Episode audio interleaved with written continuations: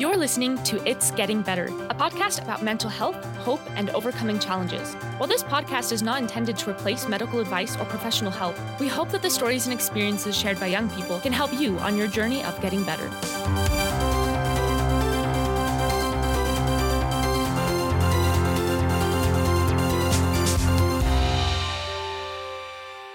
I'm your host, Kate, and I'm so excited to be joined by Tyler today. I'm just going to let Tyler introduce herself and tell us a little bit about her experience. Hi, guys. Like Kate said, my name's Tyler. I'm super excited to be here.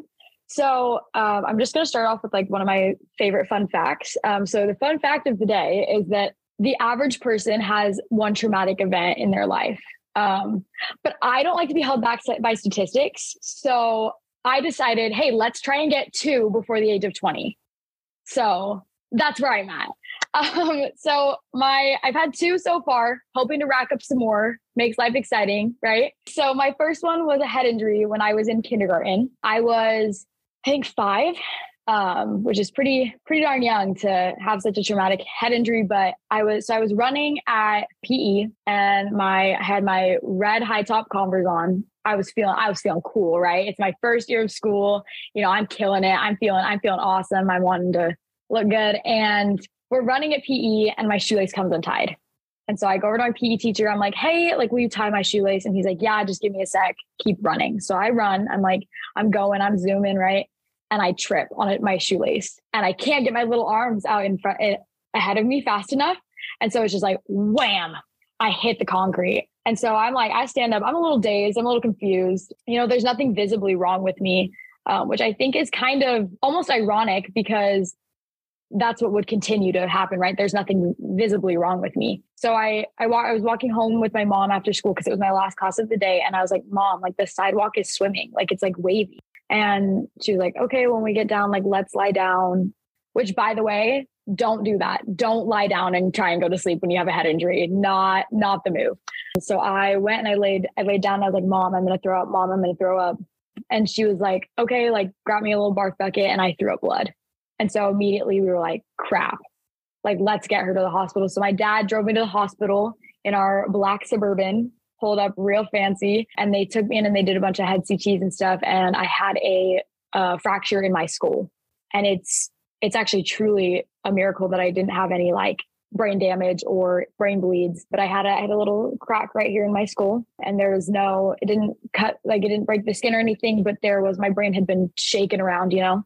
So I was in the hospital for for a night or two, and then you know I had that cute little black eye that turned all the colors of the rainbow before it went back to normal, um, and everything was pretty good. Right, everything felt pretty okay until I tried to go back to school, and I woke up the morning that I was going to go. I was cleared to go back to school, and I just was terrified.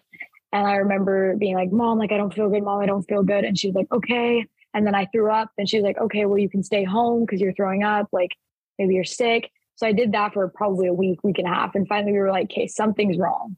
Um, so they took me to this psychiatrist and he ran a bunch of funky little tests and I had to like look at colors and shapes and to make I think it was to make sure I didn't have any brain damage, but I also think it was a way of him telling me like trying to figure out like, okay, what's going on inside your head. And so they came back with general anxiety and PTSD, um, which post traumatic stress disorder, which is really hard to hear at five years old. And I think really hard for my mom to hear because that's really young and it manifests very differently in different ages. And it's hard, especially when you're younger, because you don't know how to communicate what you're feeling. So, you know, I went through this year of kindergarten and I couldn't, I couldn't go to school. My mom would have to come and sit in class with me. There were a couple times when I tried to make a run for it and I would, I went out in the hall. I remember vividly one time my mom had dropped me off and she was leaving and I ran to the door of my classroom. I swung open the door and I ran out into the hallway.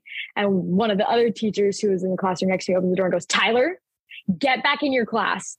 And I was sobbing and like dry heaving. And my mom was down the hallway and I was like, Mom, Mom. And she was like, Go back to class, Tyler. Like, it's okay. It's okay. And so that was really a detriment to my education because I couldn't get, I couldn't sit through class. So halfway through the year, I moved schools um, to another public school. We moved from Gilbert, Arizona to Mesa, Arizona. And so I, I started a new school. It was like halfway through kindergarten. The teacher was amazing. I did a little better. It was still really hard. First grade, horrendous. Second grade, was weirdly okay. And then third grade, our school got transferred to like two of the schools in the area, like became one to the elementary schools. So we got moved. And so I was like, change, change, change, boom, re-hit with that whole like, wow, I can't breathe. Like I'm throwing up. I visit like crying every time I go to class. I am functioning at like a kindergarten age level, right? I'm crying when I go to school. I'm throwing up, which is so embarrassing. Um, and I remember, and this is literally like probably one of the saddest stories from from this time. Um, I remember I was getting dropped off at school. My mom was dropping me off, and I was doing that thing. I have to I have to count before I get out. I'm like one, two, three, go. Right. I see this kid that that's in sixth grade. I was in third grade at the time, and I was, you know, obviously already pretty embarrassed about the fact that I was crying and throwing up. And he was with a group of his friends, and I like knew him like he was a family friend of ours. And he pointed at me as I was like crying and like throwing up in the parking lot. He pointed at me and told all his friends, like, look, look at this little baby. And they all laughed at me. And I was like, awesome. That was the first time that I think I realized that this wasn't normal, right? Like, this wasn't something that everyone went through. I just assumed that this was normal because I was going through it and I didn't know any different because my whole school career thus far, I'd, I'd been dealing with this. So that was a really hard pill to swallow. And I just remember like not wanting to go to school after that. And I told my mom, like, can we please just go, like, can we park and walk in? Because I don't want to go through the drive line anymore. Like, people are laughing at me. Like, I, I can't do this. So, fourth grade was a really good year. I don't know why. I think I just had a really understanding teacher. I also was starting to get older. And so I was starting to be able to say, okay, I can in, internalize these things. Um, I also got on medication. So I was on medication, which I'm still on. and fifth grade, crap at the fan. I could not go. Like I was, I had to sit by the door in the back of the classroom because I would leave the classroom every 15 minutes to go throw up in the hallway.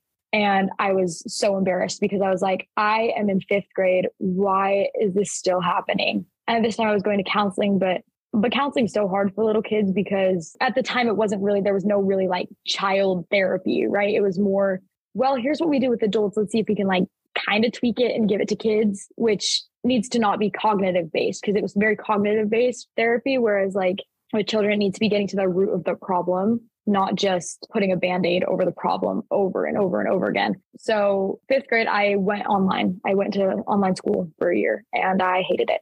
I terrible, terrible for me. I cannot learn over a computer. Like I have to be in person.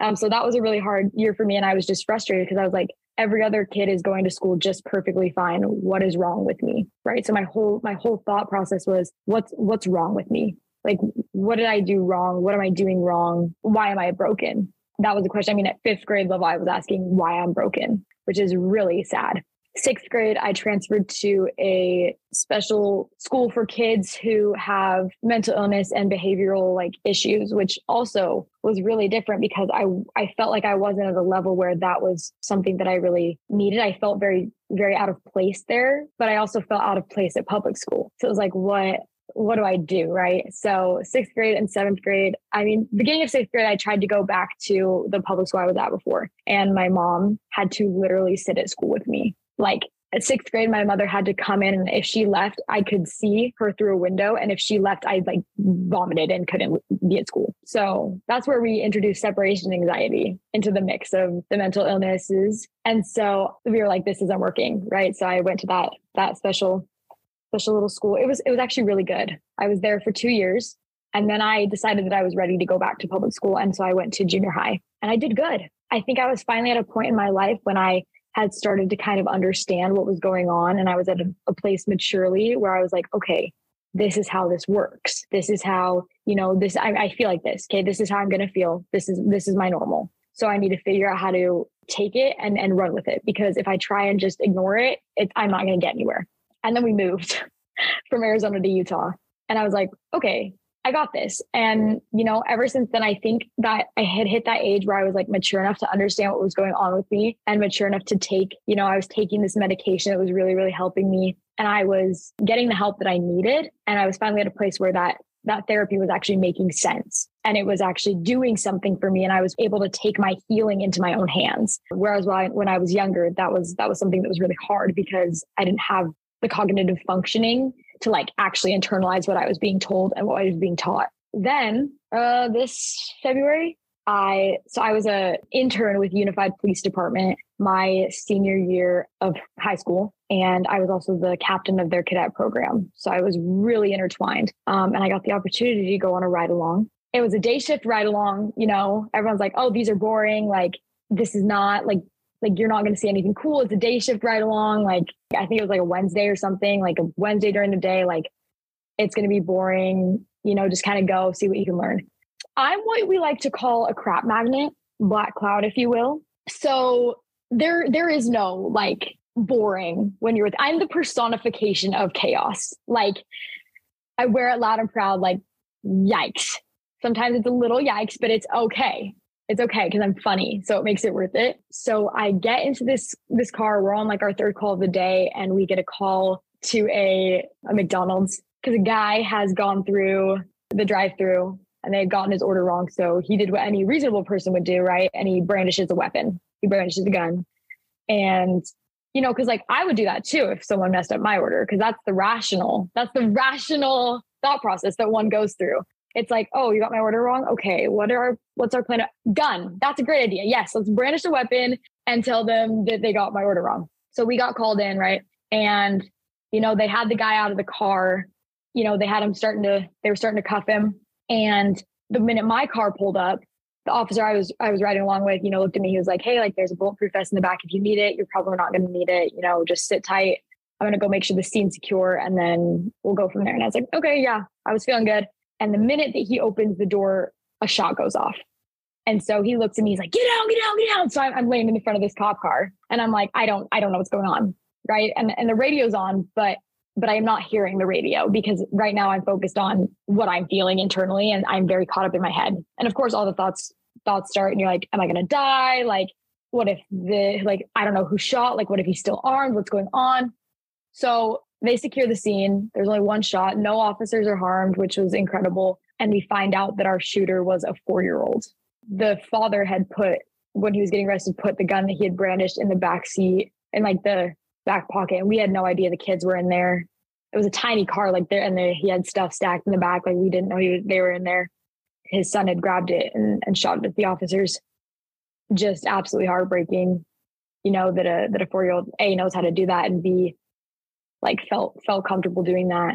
And so you know, I was feeling pretty okay on the scene. You know, I got out, I helped put up some crime scene tape. I was I was standing next to the sheriff when she gave her like news address and I was feeling good. And we got back to the precinct after the day, and I was like, I'm to throw up. And so I got out of the car and I, I vomited in the grass in front of a bunch of officers. And I was like, awesome. like this is so epic. And the officer was like, you know what? Honestly, you you you lasted a lot longer than I thought you were going to. And I was like, let's go. So I home that night and I was I was really, you know, stressed out, shaken up. And for a minute I was like, how am I going to do this as a as a job with what I have going on? And I was like, who do I who can I talk to? Because you can't talk to the average person after that because they don't they don't get it, right? And the officers at Unified were incredible at like letting me know that like if you need to talk, like we are here, we understand. So I talked with them and it and it took a minute, but after the first shooting, all of the rest of them are kind of the same after that. So after the first one, you're kind of good. And so we had a a couple months. I guess I've had three traumatic events, but the third one wasn't really that traumatic. I mean, it probably was, but like not for me because I've already been through one shooting. So we were up at like a, a camp and shotgun shot went off in like the middle of the night and we all hit the ground and the whole camp was like cleared because of with the officers that were there. And I just remember like I was I was in charge of everyone there. Like I was the captain. And so, you know, my my thought process wasn't even on myself it was on the people that I was supposed to be protecting. I made them all get behind me, you know, and I was just like, if crap goes down, like I am the first line of defense. And after that whole scene was secured and every everything determined there was no threat, I expected to have the same reaction that I had had before, and instead I just went to sleep. so that was the moment that I was like, oh, like I can I can do this. Like once you have that first reaction, once you have that first it's it's muscle memory right it's it's learning from each of the experiences that you go through so yeah i think that's really like my my mental health journey, my experience this far. Wow. And like, what a journey that is. Like, these massive life changing experiences that affect you. And like, I can tell you've learned so much from them. And it's, it's really created the person who you are. What do you do to like maintain that like well-being that clarity of mind what does that like actually look like for you okay so for me i think the biggest thing that i like do to kind of combat is i take i take medication and i've taken medication for 11 years. Um, same medication for 11 years. I actually just switched over like two days ago to a new one because i was like i've been taking this one for a long time and it's starting to not do what it needs to do. Um, the other thing that I really do to help maintain my well-being is is working out. Working out is huge for me. Um like i can like when i don't work out when i don't go for a run like i can feel a change within my like mental health and i just feel down and low and not like myself. One of my biggest things that um, i was actually taught by my advisor like an advisor. She's awesome. Shout out to melody Cutler. she's incredible. I love her. She taught me this like way to go to go and run right? Because I, I was running but she said when you leave your house you're allowed to feel whatever emotions you want to feel. Pissed off sad, angry, anxious, whatever it is when you leave your house, when you go out for your run, right? But the minute that you decide you want to turn around and come back, you have to either have a solution or have taken enough breaths to calm yourself down. Otherwise, you're going to be running for a long time. And I've gone on some wild long runs. I've gone on six mile runs. I've been running for an hour and a half. But following that has been so helpful for me because it gives me a goal, right? It gives me a, okay, this sucks really bad. Better figure out a plan really, really fast because I want to go home and I don't want to be running anymore, um, which has been really awesome. And then I think the other thing is I've become a big fan of the puke and rally because sometimes it is just really hard. Sometimes you get to a place where the only thing that I mean, for me, that's going to really relieve what I'm feeling is I have to, I have to throw up, which stinks. But if you name a place, I've probably thrown up there. Mesa, Arizona Temple, thrown up there. Greece thrown up there. Fort Jackson, South Carolina, thrown up there. Like like if you pick a place, I've probably thrown up there. It's it's I have a bucket list of places that I'd like to throw up. So um but you know, you just you get it all out and then you say, "Okay, awesome. Let's not dwell on it. I get 3 seconds to freak out more and then I need to stand up and I need to get my butt doing what I need to do." Or I, I a lot of counting, you know, count to 3 and and go, right?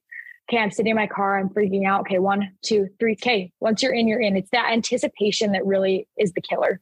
Another thing, you know, just with like counting is when I'm having those panic attacks, when I'm having those freakouts, it's setting myself a time limit, right? You get 15 minutes, you get 10 minutes to panic. And after that 10 minutes, you need to suck it up and you need to go. You can do deal with it later, but right now, like I'm not like, don't internalize it, don't keep it in there, but give yourself 10 minutes to let it out and then realize that if you dwell on it any longer, you're never going to get anywhere. You're going to continue to sit in this thought, this thought bubble. And so you need to break that. You need to break out of that and you need to get going because once you're going, you find clarity in the things that you were freaking out and dwelling on before. That's fantastic. I think that that idea of like a time limit is fascinating to me. Like, okay, you know, on my run or for 10 minutes or 3 seconds or whatever it is, it sounds like it's really beneficial. I like I like that kind of mindset of like, okay, I'm, I'm allowed to panic or I'm allowed to feel these feelings, but I can't just let it take over forever and ever. Your emotions are valid and it's valid for you to feel those, but if you sit and let those emotions take over, you will never you'll never get anything done and you'll sit there and you'll panic and you'll feel awful for forever. And no one wants to feel that way. I don't want to feel that way. I would wish, wish that upon my worst enemy at all. Like i i hate that feeling. But it's necessary for for growth and for healing to feel those feelings and know how to come back from them. Because if you just continue to shove them down and shove them down and shove them down then you're never getting that learning experience of feeling what they feel like and knowing how to come back from that. And with practice, it gets faster. You can be in the, like, I used to have to take, you know, 45 minutes, an hour of just feeling this feeling to the point where now I can get get it out and get it done in 15 minutes, 10 minutes. It's like most things, muscle memory, it takes practice. Yeah, and I think that you've had all of these years of practice and you mentioned some teachers were more supportive than others and then you you were saying like certain like members of the police department were supportive and things like that. What makes other people like effective supports for you or what would you say to someone like I need your support, here's how you can be helpful to me? I think it's hard because it's so different for every single person and and a lot of people don't quite understand that point of where you're coming from because they haven't felt that So one of the biggest things for me is is I just ask them, listen, I'm fighting my brain right now. Like I'm having this internal this internal battle and so your support is just going to be letting me do my thing, right? Like the teachers that were lenient enough to say, listen, like don't don't have to raise your hand, like go ahead and walk out of class and like go do what you need to do. The teachers that were willing to say, okay, if you need time, we'll give you time, right? And the officers that were willing to sit down and say, listen, like we've been there. If you have issues, if you have feelings, if you're stressed out, if you don't know how to process, come talk to us because we have been there we can process with you. We can help you process. So just giving that room to initiate the healing process is, is huge everyone kind of has different needs and all of that. So it starts probably with just opening that space and giving someone else the room, like you said, to heal. My last question for you is what advice would you have for other teens who are, you know, maybe experiencing something similar to what you've experienced? How would you advise them about getting better? I mean, we live in such a fast paced world where we are expected to go, go, go, go, go all the time. And if you falter, if you, if you trip, you're left behind that's what we've been we've been made to believe. And so just knowing that like number one like your mental illness may be a part of you but it does not define you. That is one of the biggest lessons I've learned. Yes, it is part of me but it is not my defining feature. The other thing is knowing that like we've been told that if we trip, if we falter, if we, you know, take medication, if we go to therapy, we're wrong. We're bad.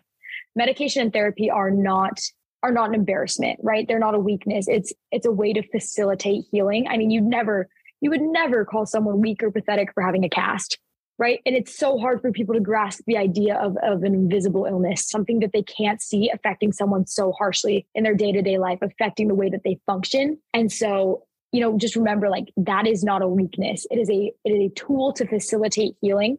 And, and another thing with healing like healing is not linear. Like give yourself some grace because no no one has ever gone through the healing journey in a straight line. There will always be a dip, a curve. You're feeling good, you're feeling good. Oh my gosh, something hits you. It doesn't mean you're failing at healing. It, it means that you're on a natural path of healing. It's a journey. It's a journey that is yours and yours alone. No one else's journey will look exactly like yours, and you need to not compare your healing journey with someone else's because that is a detriment, right? That'll make your healing process so much harder because you will be trying to, you will be sitting there wondering, well, why is this person okay? The same thing happened to both of us and they've become fine and their healing process was short and mine's taking forever. Am I a failure? Am I the worst? Like, what's wrong with me? Right. Back to that question of what's wrong with you. And the answer is nothing is wrong with you. Right. It is a chemical imbalance. It is something that is out of your control. You are not broken because of your mental illness.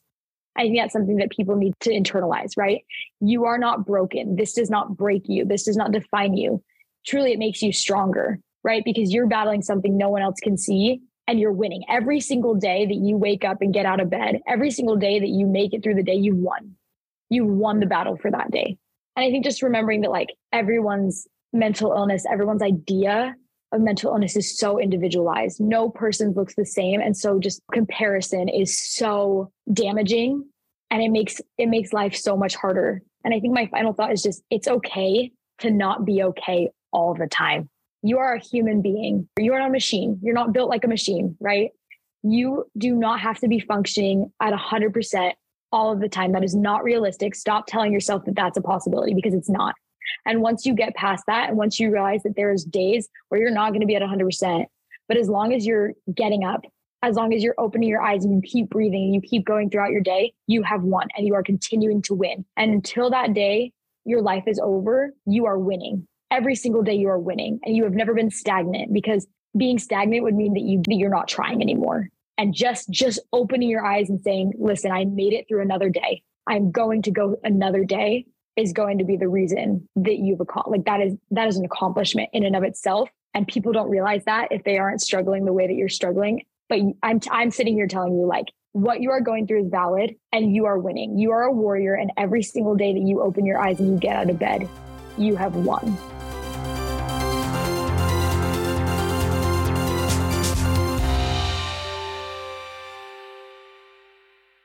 I have the mental illness infinity stones. I have like all of them. It's kind of fun.